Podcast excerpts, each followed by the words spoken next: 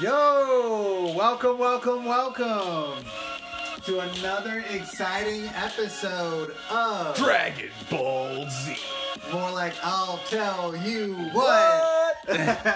We got your boy Day Notice, aka Jolly John, aka the Jolly Green Giant.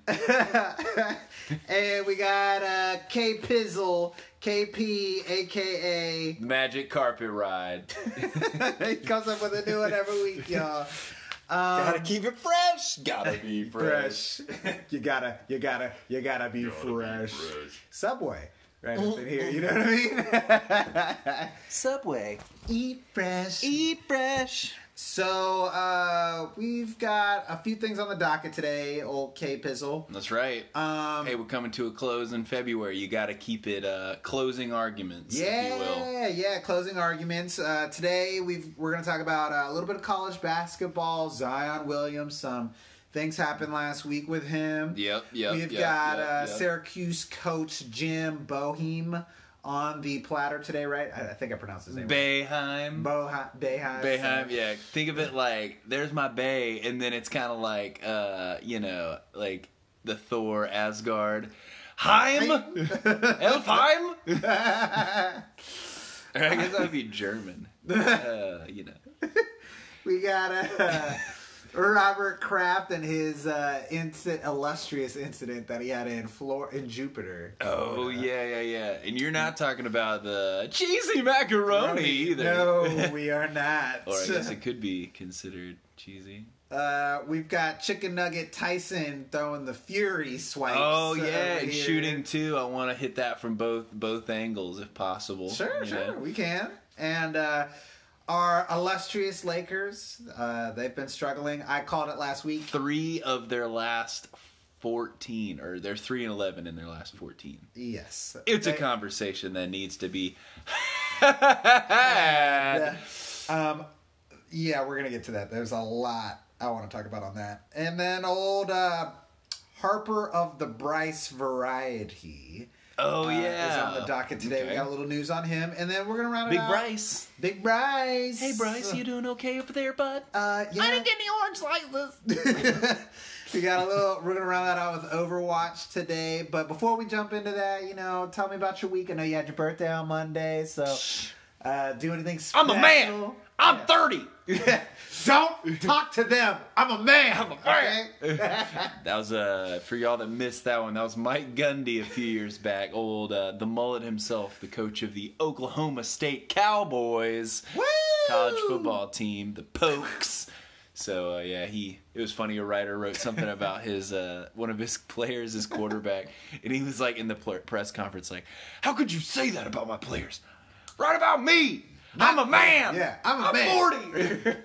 So I always gotta throw it back to that. But yeah, it was cool. We went to the cabin, Krista and I, the wife. Yeah, okay. We rented a cabin up north in the Blue Ridge Mountains. Of the Blue Ridge variety. Yeah, that's right. We had some mountain oysters, which are bowls. You know what? Oh, okay. We did not have that, though. I don't know why I mentioned it. I want to take it back immediately. Yep. Move on. So, yeah, it was cool. We always like to go up there, though, just to kind of get away from the hustle and bustle of the city of Atlanta. You get a chance to sit back, relax, take a deep breath. Yeah. Breathe in that mountain air. It's fresh. I will say, though, the beds, though, dude, you will miss your home bed when you go to a place like that because, first of all, we sleep in a king-size bed, okay? A Serta iComfort series. Yes. Shout out to Mattress Firm, you know. iComfort! So it's memory foam for those of y'all that do not know. Anyways, it's a king-size, so it's a big deal because you got a lot of room for couples to move around.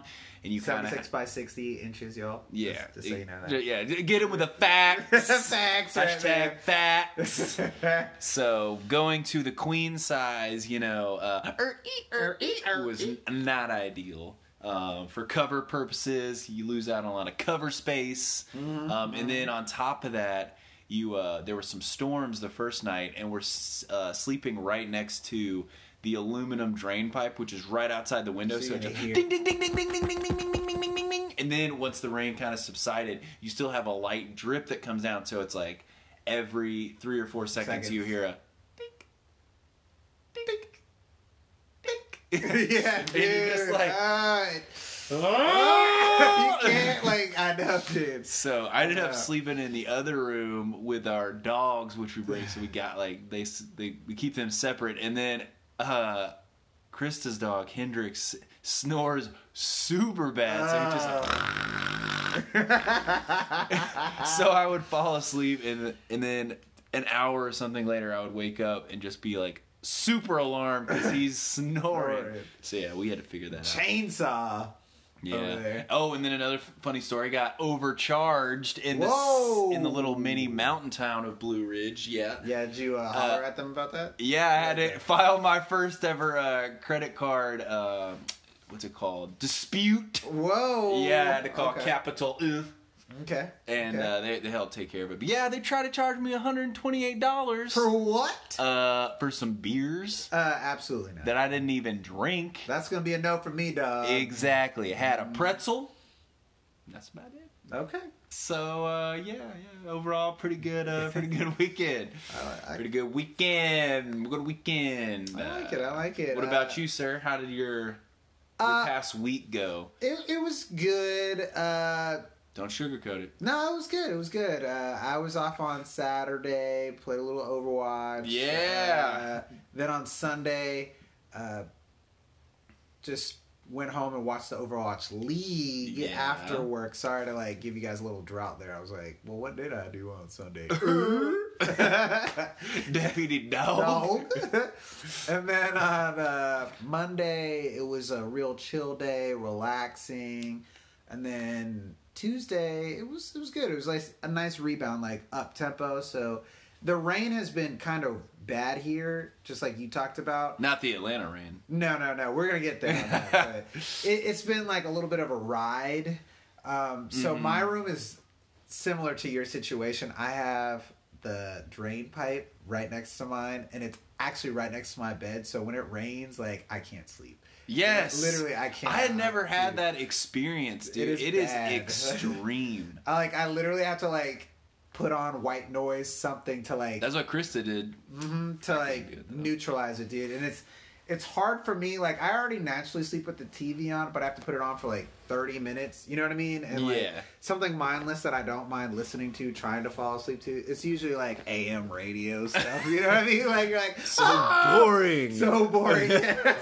Cards killed itself. Committed suicide. God. Pineapple Express right there, y'all. Pineapple Express. Franco's best movie ever. But... yeah, that's, like, a definite problem every time it rains for me. And, like, we have, like, squirrels or something that likes to, like, rummage in there. So it, like, hits... Got any nuts in here? What's going on? Yeah. What is this? It hits it, and it makes, like, a weird creaking noise. It's like... You know what I mean? Like, so... And that's, like, every 20 seconds. So, like, right as you're, like, getting to, like, relaxing mode... boom comes the hit, bro. And you're like, the rain dynamite. Could not handle it. But that's about it from me. I didn't have anything like too exciting, on my docket. This is a pretty lackadaisical week, but we got a big week coming up, though. I will say that. What's coming up next week? Yeah, I've got Alex's celebration on Saturday or Sunday. What's he doing? We were gonna play foot golf, but soccer golf. Ooh, but... spoiler alert! I actually won't be there this Sunday. Oh, because I'll be in Utah in the lake filled with salt in the city. Whoa! Yeah, how did you get out there? Bobo Pedic, he got a new job out there, and he wants to snowboard for a couple days. Okay. So, he got your boy a flight out there, and I'm going to be like, skid up and eat bye-bye fresh powder. Okay. I can butter knifing it up. So, that's pretty cool. Y'all have fun. Yeah. Didn't know Bobo Pedic got a new job. That's congratulations to him. Yeah, for y'all, those that don't know, Bobo Pedic would be my my father, one of my two. You know, I like to keep him close. And yeah, but he's awesome, awesome guy. Yeah, I love him so much. So is he working still remote, if you don't mind me asking that too? That's where their headquarters is in Salt Lake City, Utah. But he works from here as well. I believe they have a branch in Atlanta, smaller. It's still kind of like a newer company. Okay. But they have a lot of potential. They've been hiring from some of the best other competitors in that market. Software sales, very specific to the industry. But so they got a good squad going. But okay. But yeah, Dad is like supposedly one of the hard. Yeah, he's one of the top lieutenants. I like that. So yeah. Yeah. So I mean, it's pretty good. It's pretty good. We got things cooking right now for that, but I just want to kind of move in and talk some sports with you, because I know it's been a minute. And coming up next segment, let's get into this Zion Williamson knee injury, because I think it's important. It's important to know. Yeah, it is. What happened? What kind of shoes was he wearing? Yeah. Doesn't matter. And I think that's just what we're going to tell you what about.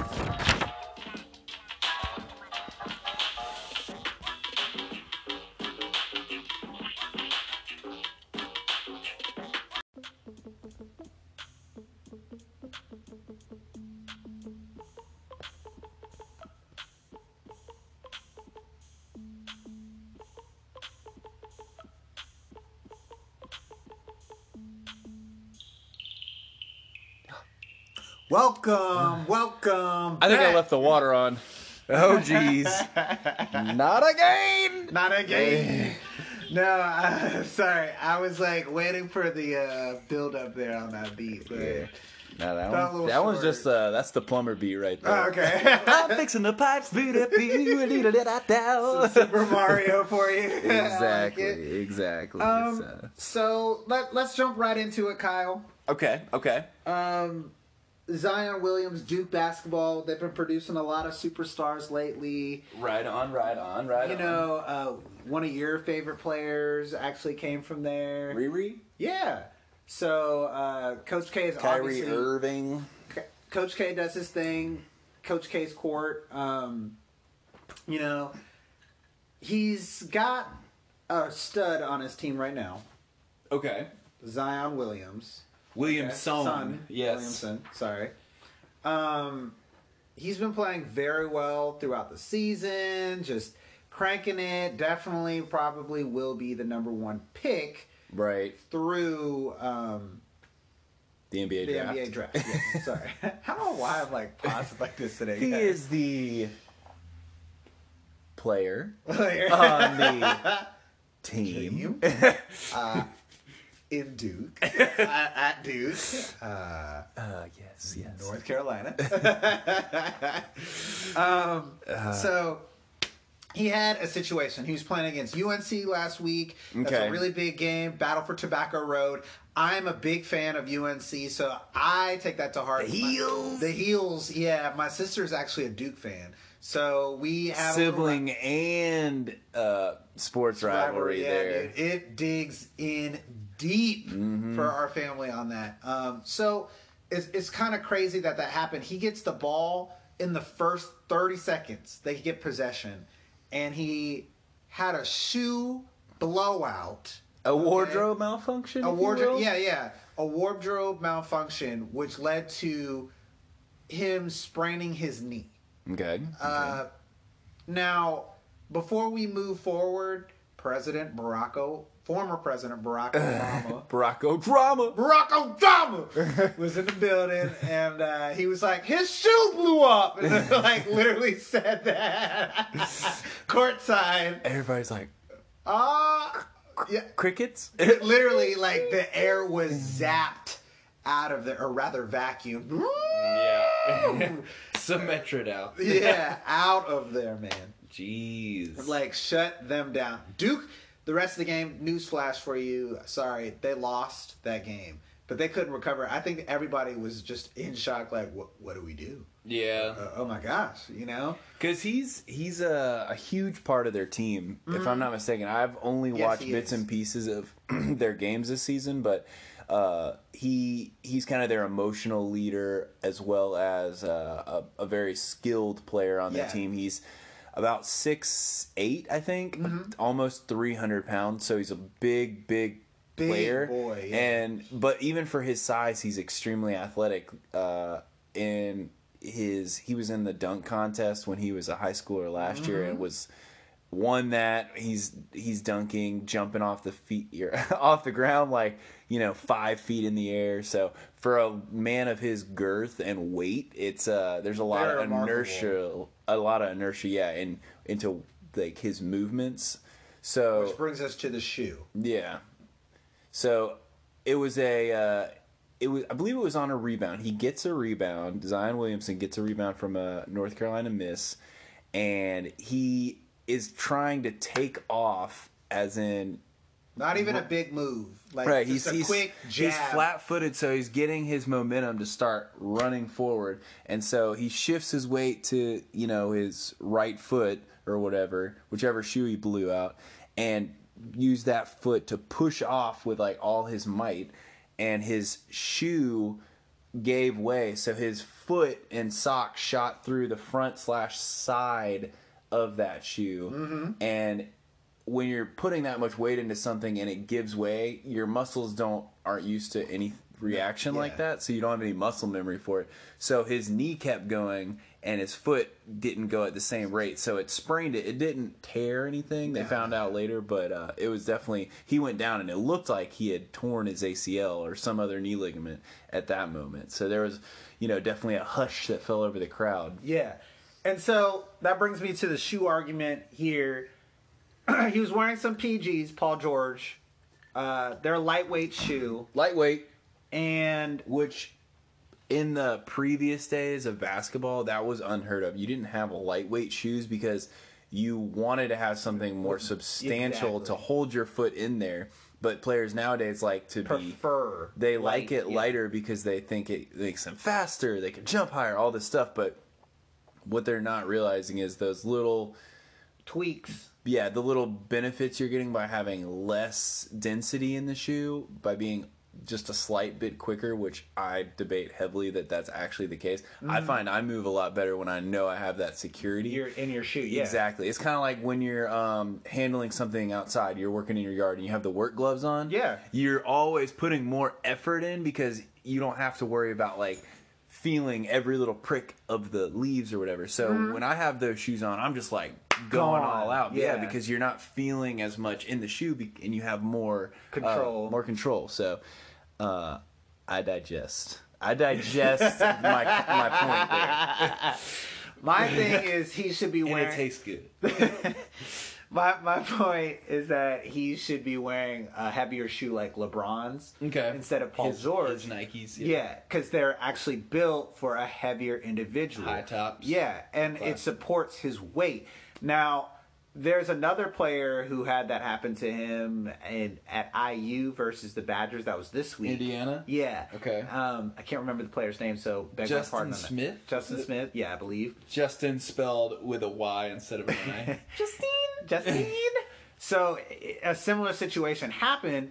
Now, my thing is, you guys got to understand that, like he said, if y'all actually wore proper shoes, for your body type, this probably wouldn't happen. Mm-hmm. So I'm going to just give you another story before we to tie this all in for you guys.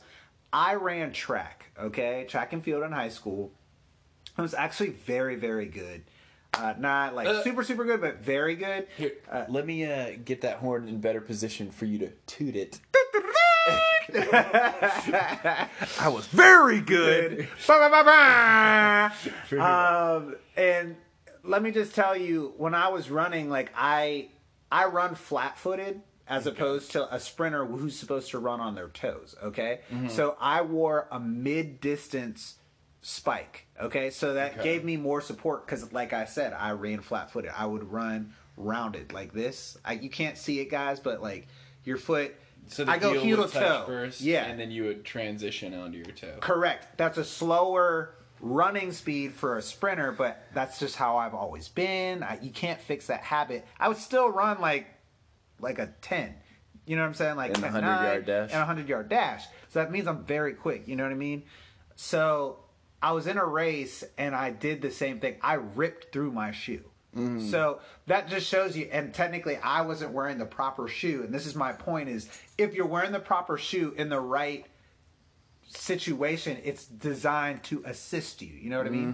Mm-hmm. Yeah, the fit probably wasn't good either. No, actually it was a perfect fit. It just, literally the guy, like, I got a free shoe out of it from Nike, actually, believe it or not. Because nice. That's not something that ever happens. Like, I blew the toe out of the shoe. Mm-hmm. But I just wanted to share that with you guys as a situation. Yeah, it's not the only time that it's ever happened. And it won't be the last. Shoes are still apparel. They're pieces of cloth, plastic, you know, padding, all that sewed together. It's not a... And the shoe did not fail. I have to say that, too, for him on Zion. The shoe didn't fail. It was... Or it did, but the padding wasn't the part that... failed, you know what I mean? Like, it was stitching. It was just the stitching, yeah. Mm-hmm. So it happens to everybody. I just feel like it's more embarrassing, honestly, for the athlete than the company. You know what I mean? Like the, yeah. In my opinion, to me, it was like a non-issue. It was basically just Twitter trolls that were trying to get some laughs, some tread on their story. I see what you did there, tread. Yeah. But yeah, that was a pretty interesting story though. I'm glad we could kind of rehash it, bring it back up, because you know, as they say in the Matrix, we must protect Zion. We must protect it. It will fall in 3 days if we do not. If y'all have not seen the Matrix, y'all gotta definitely check that out because it is clutch. Definitely. But coming up in our next segment, I want to definitely get into some of this Jim Boeheim talk because... Before you transition out real quick, do you think he's going to play real quick? Zion? Yeah. When? Like the rest of the season for college basketball? Oh, yeah. He'll play in the tournament, no doubt. I think that from the way they're talking about his injury, I think he'll be fine. So we'll be good. What, you think that as well? Or? Yeah, I would assume so as well. Okay. Well, yeah. So there you go. You heard it here first. Yes, you did. So coming back on the other side of the break, we want to talk a little Jim Boeheim. It's going to get a little heavy, but I think you guys can handle it. You're a mature audience, okay? So we about to tell you what.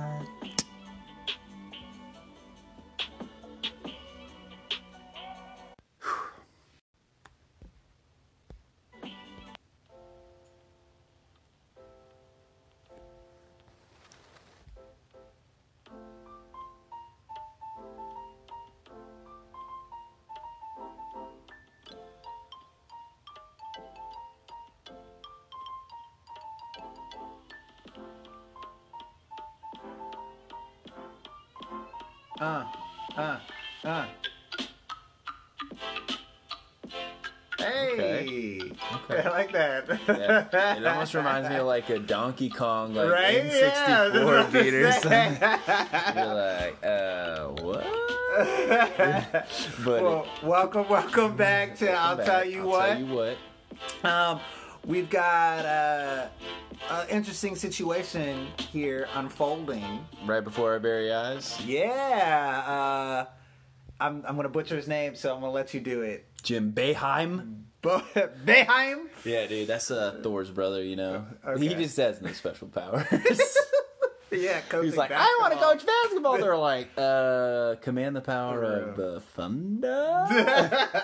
More like the You're orange. An idiot, Jim. More like commander of the orange, bro. Yeah, there you go. Syracuse orange. The orange. Orange. Larangelo.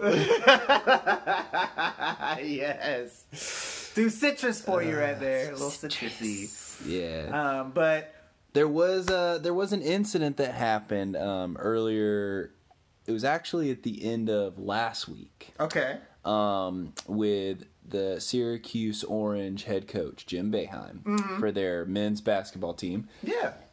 They had played Louisville, another good basketball team. I believe it was last Thursday, and they beat them. So it was a good game for them. Ooh. Yep. Took down those Cardinals. Birds of prey. Just kidding. They had it coming, you know. Papa John, he just took them down. Oh, he did?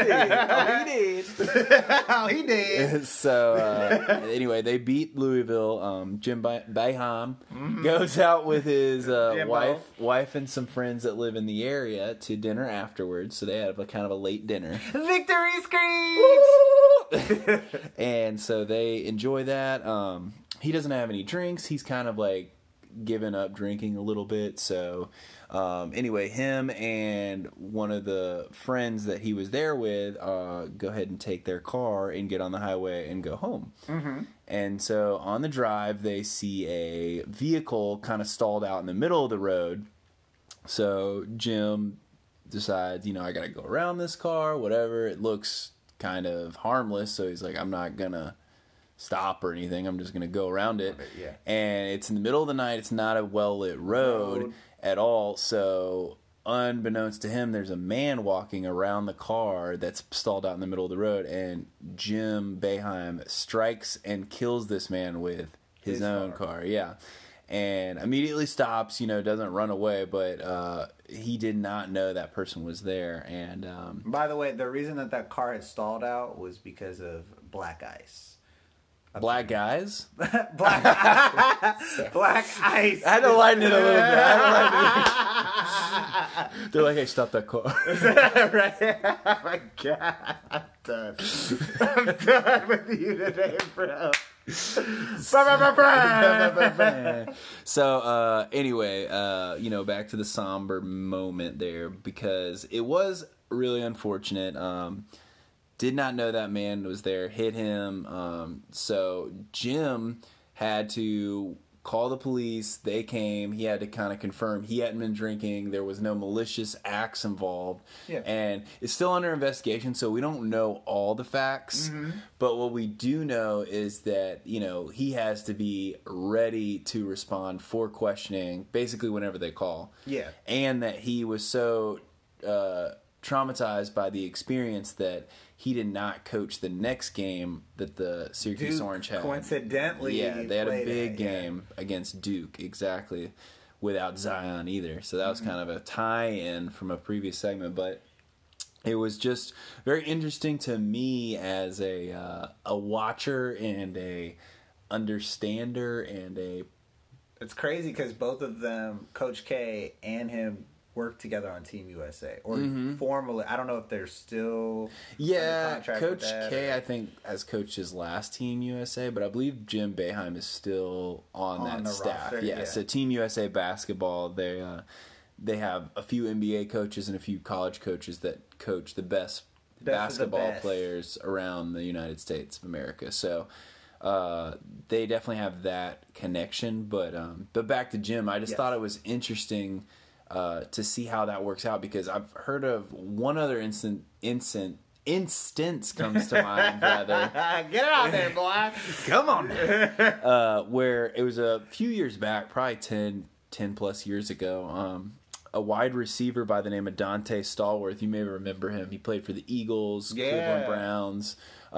He actually was driving home early one morning, and he was under the influence, and he struck and killed a man that was riding a bike, and I believe it was in Miami at the time. Oh my gosh. And so he actually got 3 years of jail time for involuntary manslaughter with like intoxication on top of it or something. And he came back and was a totally different person. Like, I saw an interview with him, and he just seemed so much better as far as his worldview. He understood things. He understood the value of life. He understood that it's not all about partying. It's not all about, you know, money, getting it in, you know, doing things for yourself. It's... your life can be over instantly, and the things that matter the most are the people that you love in your life and the relationships that you have. Well said.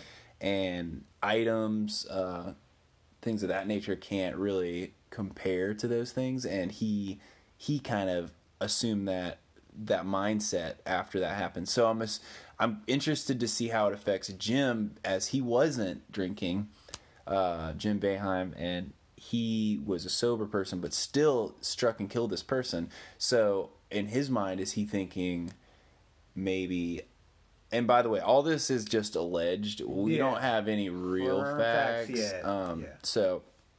But it's just interesting to see if he'll kind of take that same route. And granted, he is much older and has gone through his own trials in his life. I won't bore you with those details, but just suffice it to know that he's had, trials that he's had to go through as well. So he may have kind of a lighter version of that, transform is that metamorphosis into a better person. Transformasis. More than meets the eye. I'm Jim. I am Optimus Prime. Imagine that happened to you. What are you thinking? So, can you even imagine it? I will try and take a gander in this. No, so allegedly, from what I've done my research on, they said that the case is going to be kind of closed. Relative, you know what I mean? They don't need a lot more investigation. He's answered. He's been very cooperative at this point. And so just being an individual who's been hit by a car before. You've been hit by a car? I have been hit by a car, actually. How hard did you get hit? I wasn't wearing a helmet. I was on a bike. Did you die? I didn't. Clearly, I didn't. Did you die? Did you die? Am I here right now? Did you respawn? I respawned. But I didn't, die, guys. On the Sorry. It's really not funny. It's not funny. We're kind of laugh so you don't cry kind of people. Yeah. So I know that it's very troubling. Being the victim, I was shaken up.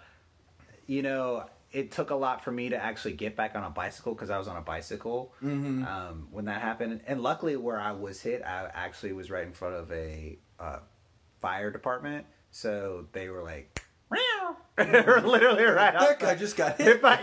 And so, on the flip side of that, the woman who did hit me said it was very traumatic. She had her daughter in the car. I'm sure, dude. Yeah, you know what I'm saying? So, did I get knocked out? Oh, yeah. I was completely knocked out, dude. So, it was kind of crazy. I was with my friend Zach Mount. I know Zach Mount. Yeah. And so... He's so country. Yeah, he's still a good friend. And I love old Zachy. When that happened, I got knocked out, and I got up, and I was like, what just happened? And my friend was like, dude, Zach was like, you need to lay back down, dude. You just got hit by a car. Everybody is freaking out right now. It is a miracle that you're here. And I... Was that in high school? That was in high school, yeah. I remember because you were out for a little bit. Right? I was. They're like, John got hit by a car. I was like, oh, that's cool. No! I knew you'd be okay.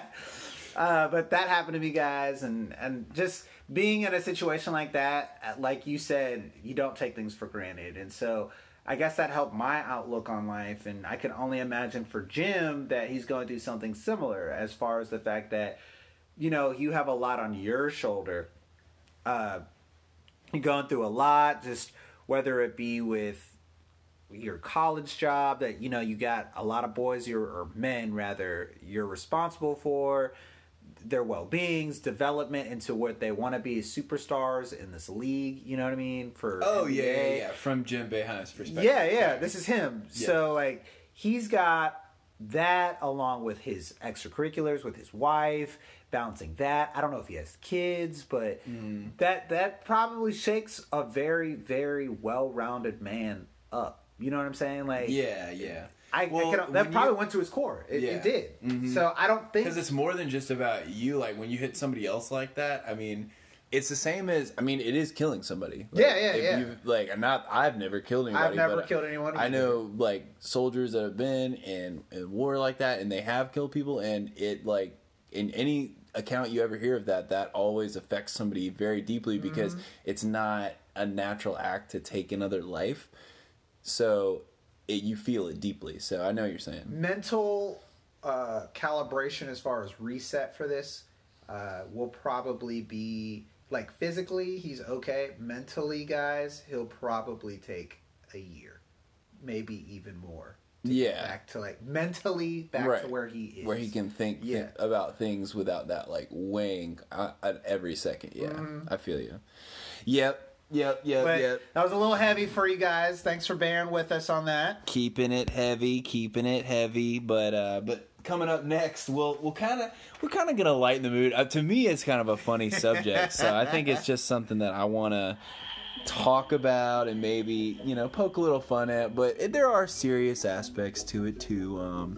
I don't know if a lot of you are familiar with the Kraft monster, but that mac and cheese! Old Roberto, the owner of the New England Patriots. So, we'll get into it and we'll tell you what.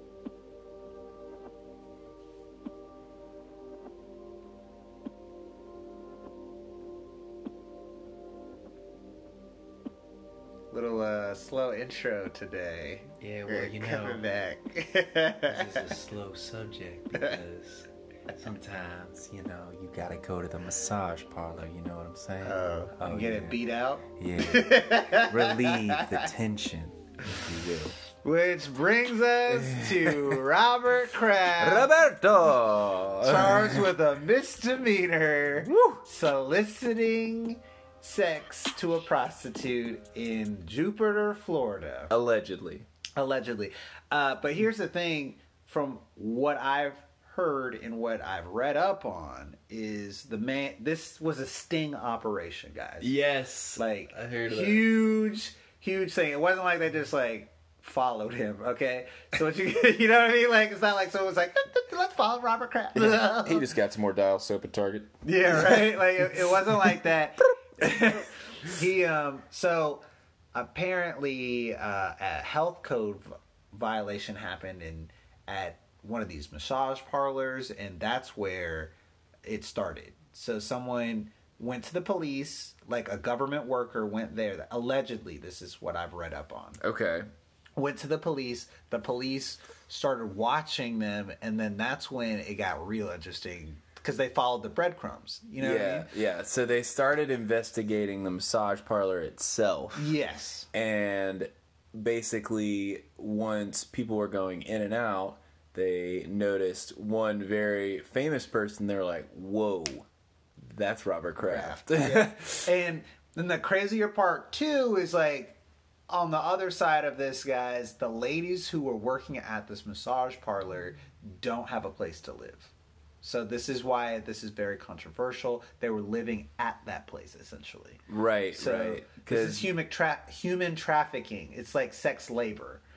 Yeah, allegedly. I mean, I don't know if that's even been confirmed as exactly what it is. I mean, that takes it to a whole nother level, in my opinion, because there are a whole lot of women of the night that, enjoy what they do. That's to them, that's the norm. That's where their baseline is. Yeah.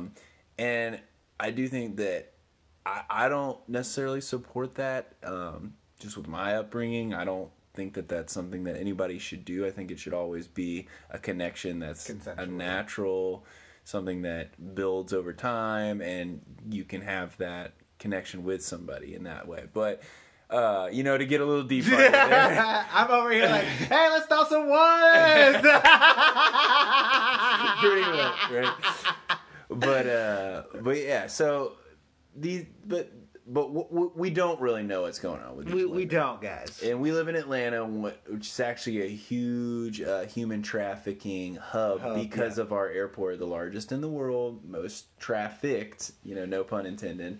But, speaking on the airport, so allegedly, Robert Kraft was seen on Friday and Saturday in January, right before the AFC playoff game where they went to the Chiefs. Now, that's where it gets interesting. In Atlanta? No, in Florida. That's why they got him on camera. Mm-hmm. That day was because he went in there 2 days, and then he was literally seen, like, his flight plan. They even have that tracked. It was from Florida to Kansas City. Mm-hmm. So that's another thing of how they said they have him there. On, I don't know if you saw that part, but this is what I've... Allegedly, they have that part as well. Yeah.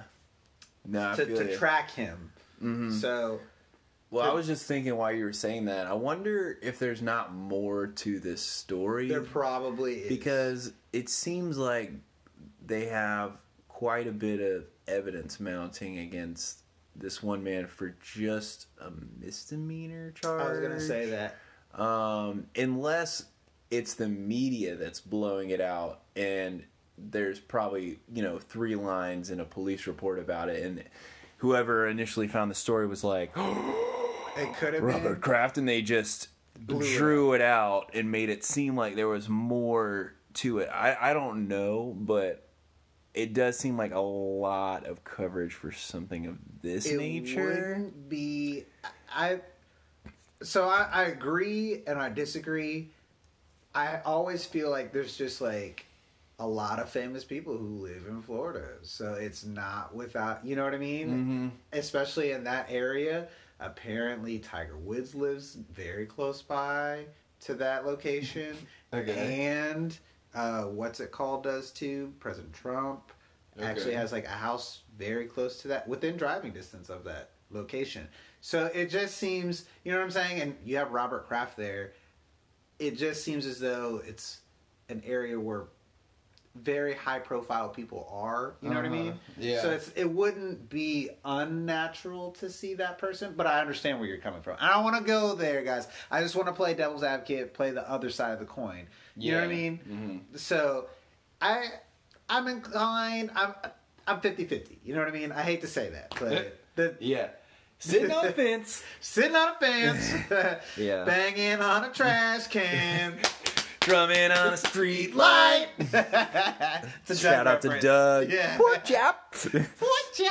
But what is interesting as far as the overlying sports interest on this story is what will the NFL do, if anything, right? Yes. Roger Goodell, the NFL commissioner, has the power to discipline owners, even though technically the owners are his boss, but it's in the bylaws that he is in charge of keeping them in check. And the whip, right? It's his job to protect the shields, air quotes, which essentially is protect the brand. If something is happening with the owners that would hurt the brand of the NFL, which technically does that look? You could lose some female viewership or even some male viewership, because they think that that's immoral, and they think, why would I watch somebody who owns a team, especially the man who has over 6 championships, right? And no pun intended, but it has had cheating allocations and things that have been proven in the past. So it's not a great look.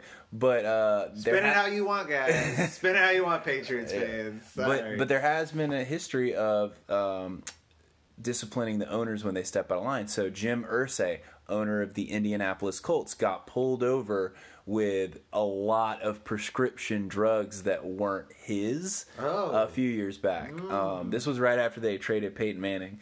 And he was actually suspended for the first half of the season, wasn't allowed around the team. Oh, my gosh. And he wasn't allowed to go to the games, and he owns the team and the stadium.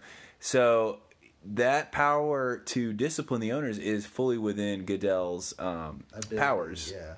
He's allowed to do that. He has the authority. So it's interesting, and that's what a lot of the talking heads, including your boys who tell you what? Are interested to see, because we want to find out if he is going to do that, if he's going to take down maybe the most prominent owner outside of Jerry Jones in the NFL. That's what I'm talking about. Yeah. But coming up next, I want to get into my favorite segment of the show, Shooting 2. We're going to talk about the Tyson Fury and Deontay Wilder rematch that we just found out might not happen. So we'll go ahead and tell you what.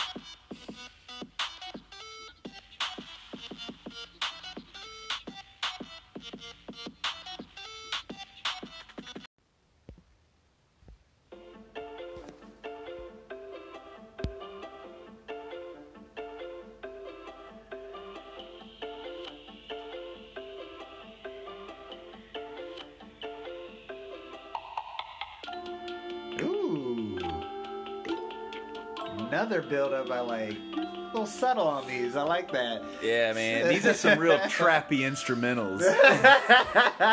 More like trancey. Trancey. Woo!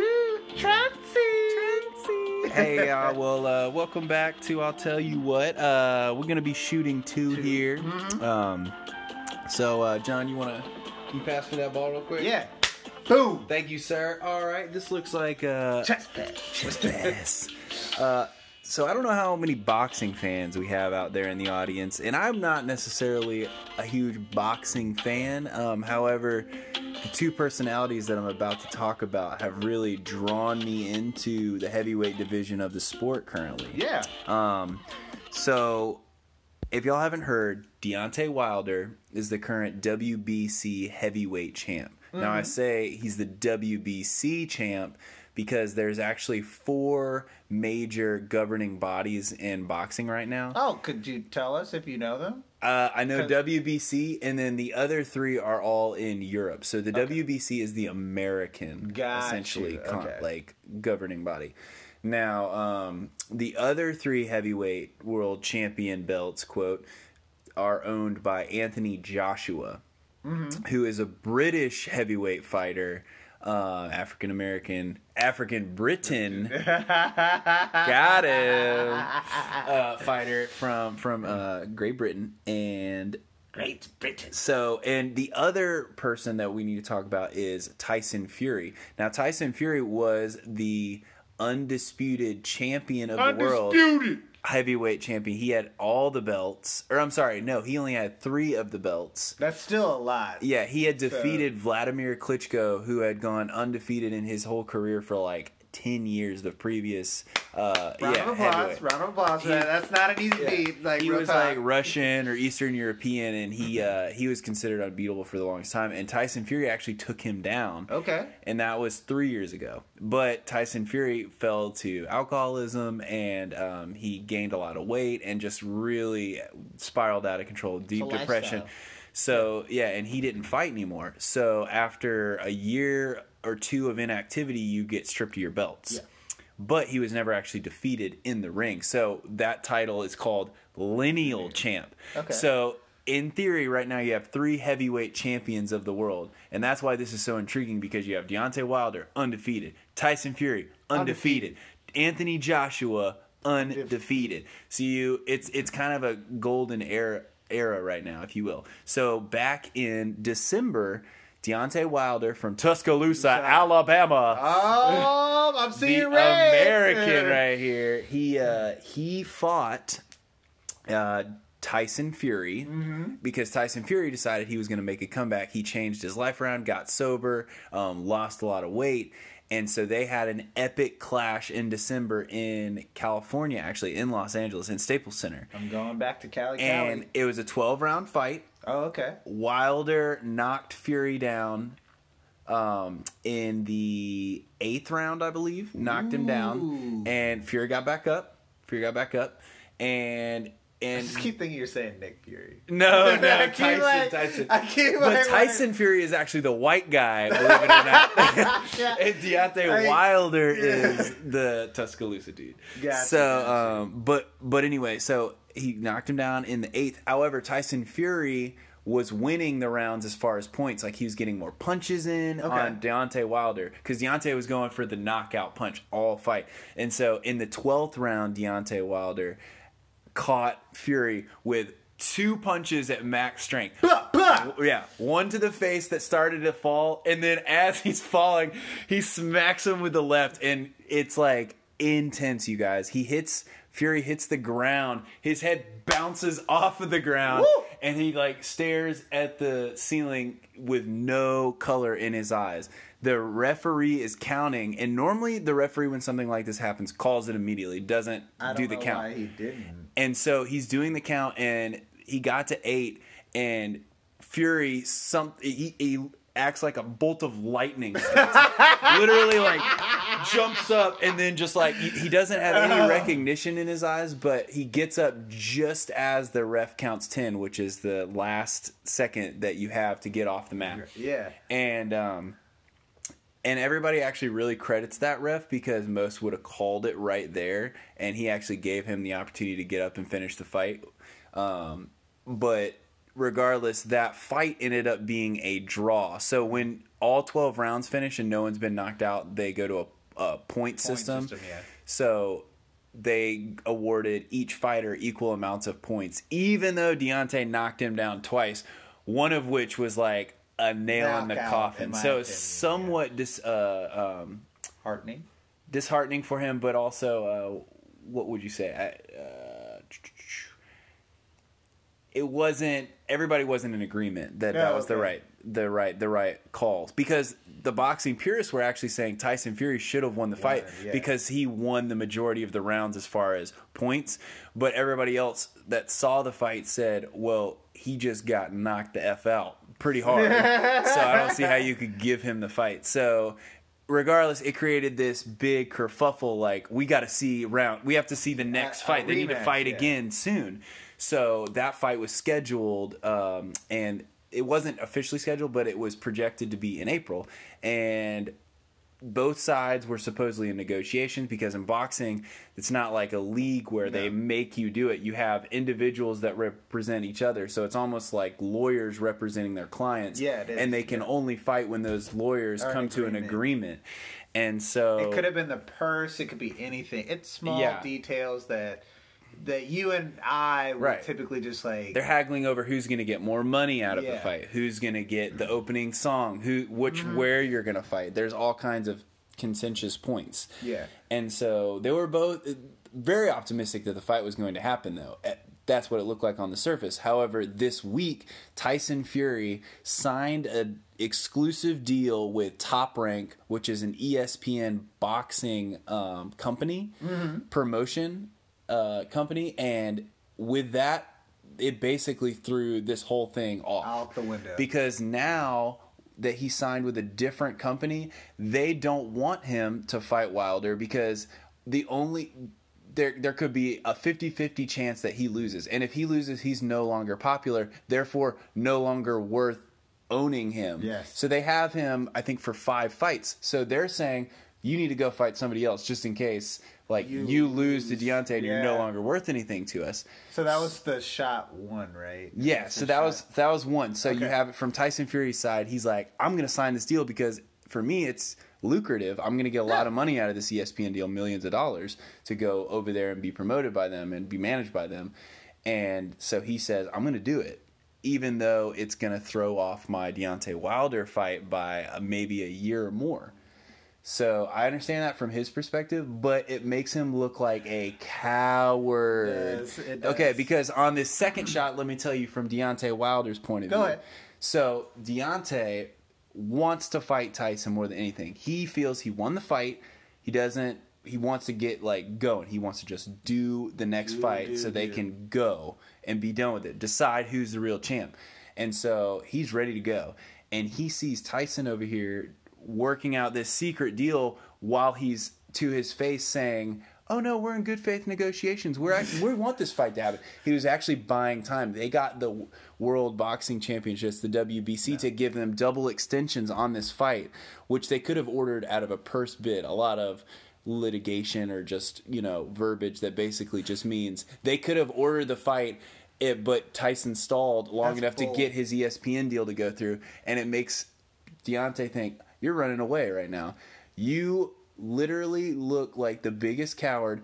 I'm ready to fight you, and you need a warm-up after you just got knocked down. Like, no. And the thing is, Deontay is 3 years older, so he's 33 and Tyson is 30. It won't work. So he's trying to wait him out. He's trying to wait till Deontay gets older, and Deontay's like, let's go. I mean, you basically just sewed it up right there. I'm the real champ. Like, you don't want to fight? So be it. Yeah, I'm going to go fight Anthony Joshua now and unify the belts. Woo! Swish! And that's for two! And that's the game! So yeah, man, I'm pretty into that. I like the old boxing every once in a while. It really helps us get going with some of our primal urges.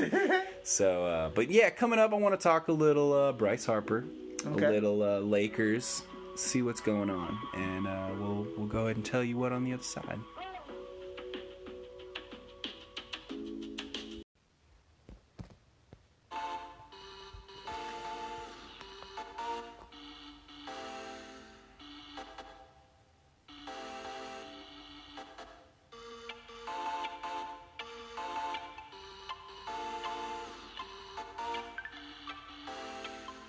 Keyboard action there. Yeah. Woo! I like that fade. I'll tell you what, though. Welcome back to I'll Tell You What. So we got a few subjects we're going to try and combine in here. We got Lakers and Bryce Harper on the docket real quick. Nothing really major with the Lakers. I told you guys last week that I thought that they weren't going to make the playoffs, and I'm correct by saying that. They're now in 11th or 10th place in the West. They're in a free fall. They've lost 11 of their last 14. Yeah, so that's not great and at all. The sad part is that LeBron was blaming his teammates. He was like, well, you're playing for the wrong franchise if you can't take the pressure. Bro, that's not how you talk to people. People don't want to come to you if you talk to people like that. You know what I mean? Like, think about it as far as management for yourself. Like, you're supposed to be, like, the greatest person of all time. People want to be next to the greatest of all time. If you cannot project yourself in a very nice manner as far as welcoming arms to other people, how does that reflect on you? You know what I'm saying? Not great to work with. Not going to work with you. You know what I'm saying? Like, yeah. And this is a place where it's all a buddy-buddy system, you know? And I hate to say Lonzo's dad was, like, right, but I'm pretty sure he called it. LaVar, he called it, you know what I'm saying? What did he say? He was like, yeah, they're not going to make it. Look, you know what I'm saying? And I hate to prove him wrong because he's already on a pedestal. You know what I mean? So LaVar. So LaVar's just like milking this. I'm stuck. LaVar, I'm stuck. We'll see what happens in the off season as far as moves go. Maybe that Anthony Davis trade will come up. Something. We'll see what lands in their lap for free agency. I'm just calling it a wrap. I'm very happy for what happened with the Lakers this year. You know what I mean? As far as just their effort, what I saw. A little bit of a return to at least the limelight, which was a good thing for them. I feel like they could make the playoffs. Here's the thing. They need to get on a roll. And it's possible to do. But like you just said, with the way that LeBron has been acting in the middle like of this, it's reeking to me of I'm going a little too hard on this because I'm scared. I'm not sure that I can do this. Because old LeBron would have been tight-lipped. He would have kept it in-house. Now he's making statements to the media, like, you know, responding to Stephen A. Smith, like, you're a superstar player. You need to just let your play do the talking on that. And he's just not projecting great leadership at this moment. Yeah. And, you know, we could be wrong. He could be doing a lot in the locker room, but I don't know. Doesn't look that way. So, I don't know. We'll see how that goes. I think they still have time, though. You think so? I think they do. I think they could do it. They got to win at least 6 straight. They have decent players. At least. I really think that they are seriously regretting the Zubac trade. Because I read an article on ESPN where they're like, the Lakers are pursuing trying to get a free agent big man that's sign one off the streets. Bro, you had a good big man that you literally traded away for nothing. I also saw in an article real quick on that it was a controversy between somebody, Luke Walton, and somebody else on the team, which is why they traded him to, like, alleviate tension. Dude, that tension must have been real bad. Like Robert Kraft relieving tension. Yeah. Ba-dum-bum. And that's for three from Kyle. For three.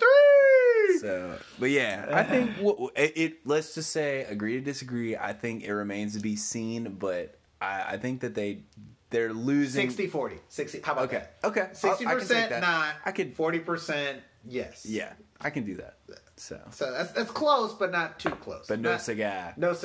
Well, let's move on to Bryce, Mr. Harper, because it seems like he's still looking for that contract. Yeah. And Machado has signed. A couple of the other free agents have signed since then because the floodgates have opened and spring training has started. All the baseball teams are doing their little preseason games, Grapefruit League. So they're just playing in Florida right now for their preseason that doesn't count for anything. But Bryce Harper, the belle of the ball in the free agent offseason, has still yet to be signed. And people are starting to wonder, is it a personality issue with Bryce? Because in Washington at the Nationals, they did offer him a contract last year for $300 million guaranteed, and he didn't take it.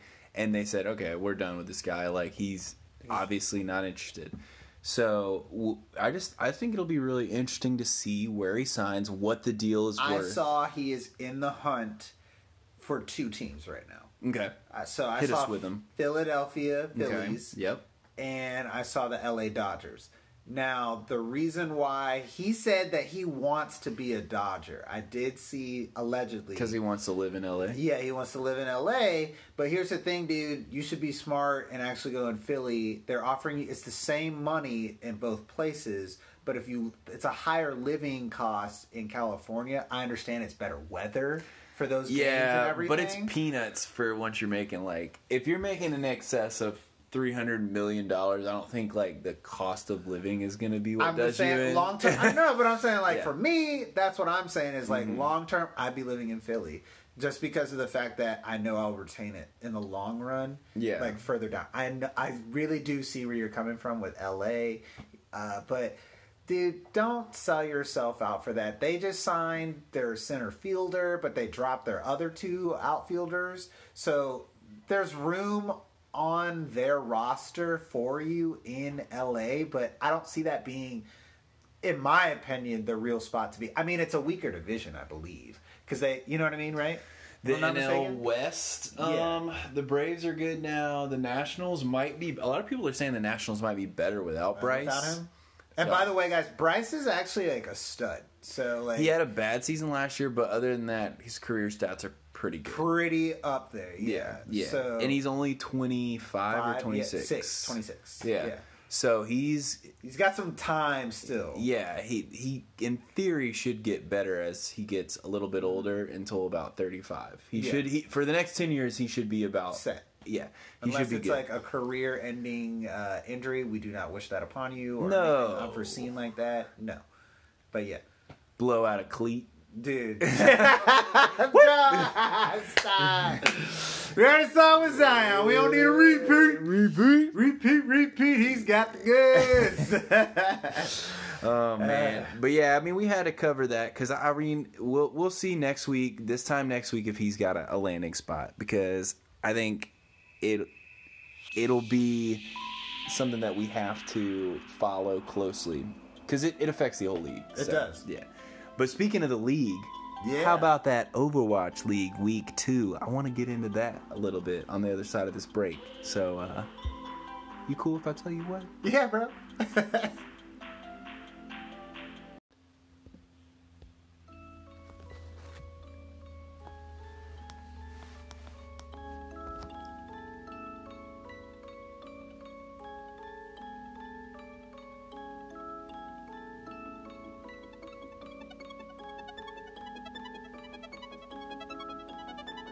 Let the beat build. Let the beat build. Let the beat build. Woo! Hey, and welcome back to I'll tell you what. Oh. Yo, yo. So we got Overwatch League in full effect. A few takeaways. You know, we've been making it rain over here with Atlanta. Yeah. Yes, the pun is intended on that. REIGN. Yeah, dude. Very proud of them. They keep winning. They're looking really good. I honestly thought they were going to be shaken up, like, in this league, especially since they're in the Atlantic, which is with my favorite team, the Houston Outlaws. Yep. It turns out Houston's struggling. Annie up. Annie up. Yeah, hashtag Annie up, bro. I'm about that.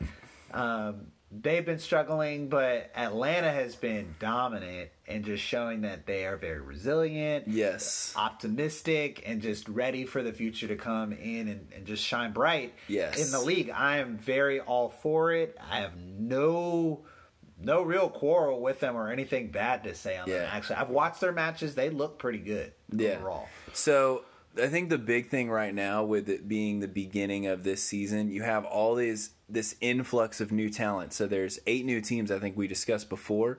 And out of those 8, I believe 6 of them right now are in the top 8 of the whole league, which means they're beating teams that are established. And honestly, I believe that's because they're coming in with a fresh mentality and they're not as deterred whenever they're playing teams with more experience. So it's harder for people to adjust. And it's just like we talked about with football, too. Like, your first season, you're going to be real good. You know what I mean? We don't have tape on you. We do not know what you're going to do. Right. So that has an effect on it as well, guys, just on the flip of a coin. Yeah.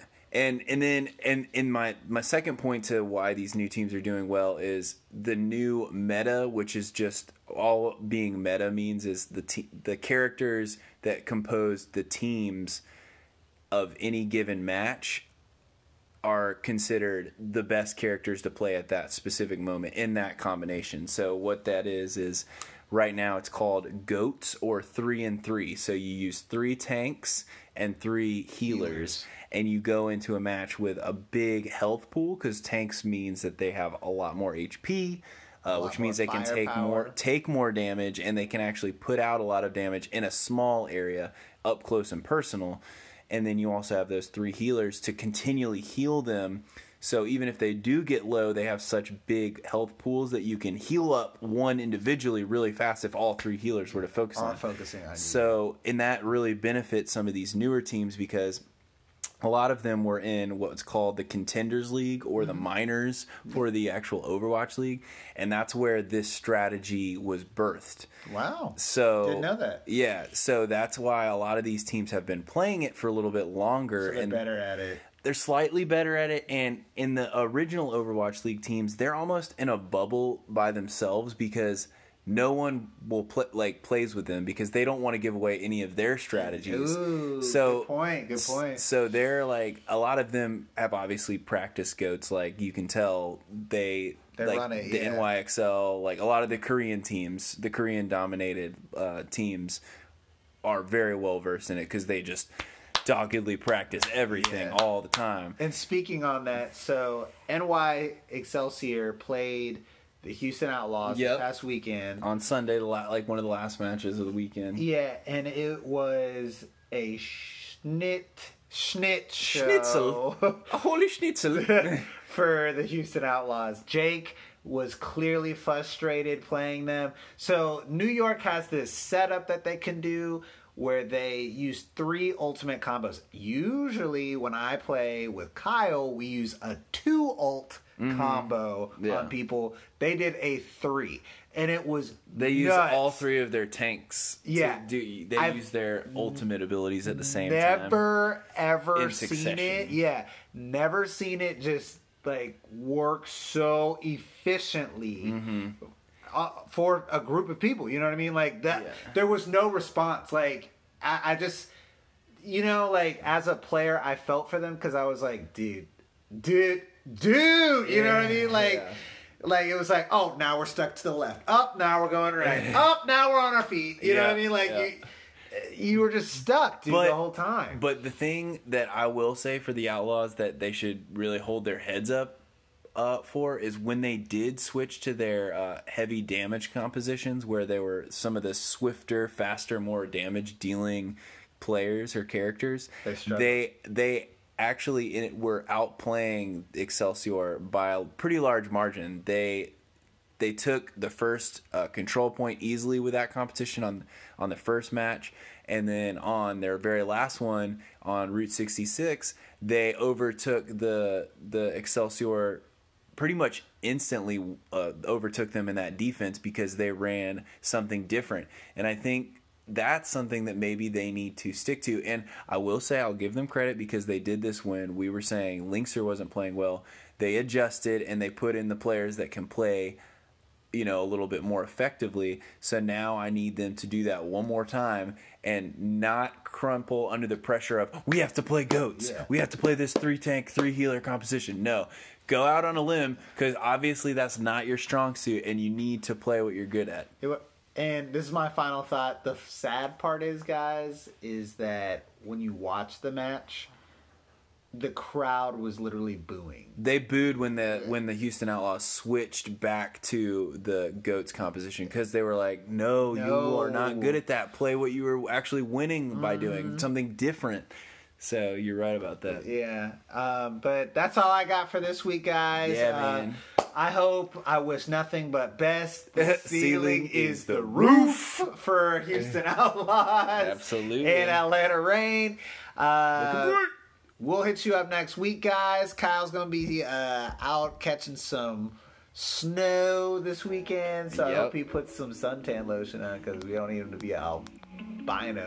No, right. I'm gonna get some, some sunscreen on. Just go out there and have fun. I love snowboarding, so that'll be a good time, and I'll try and definitely catch some of our good sporting events and keep everybody in the loop. But yeah, it was good. It was real, y'all. We'll catch you next week on I'll Tell You What.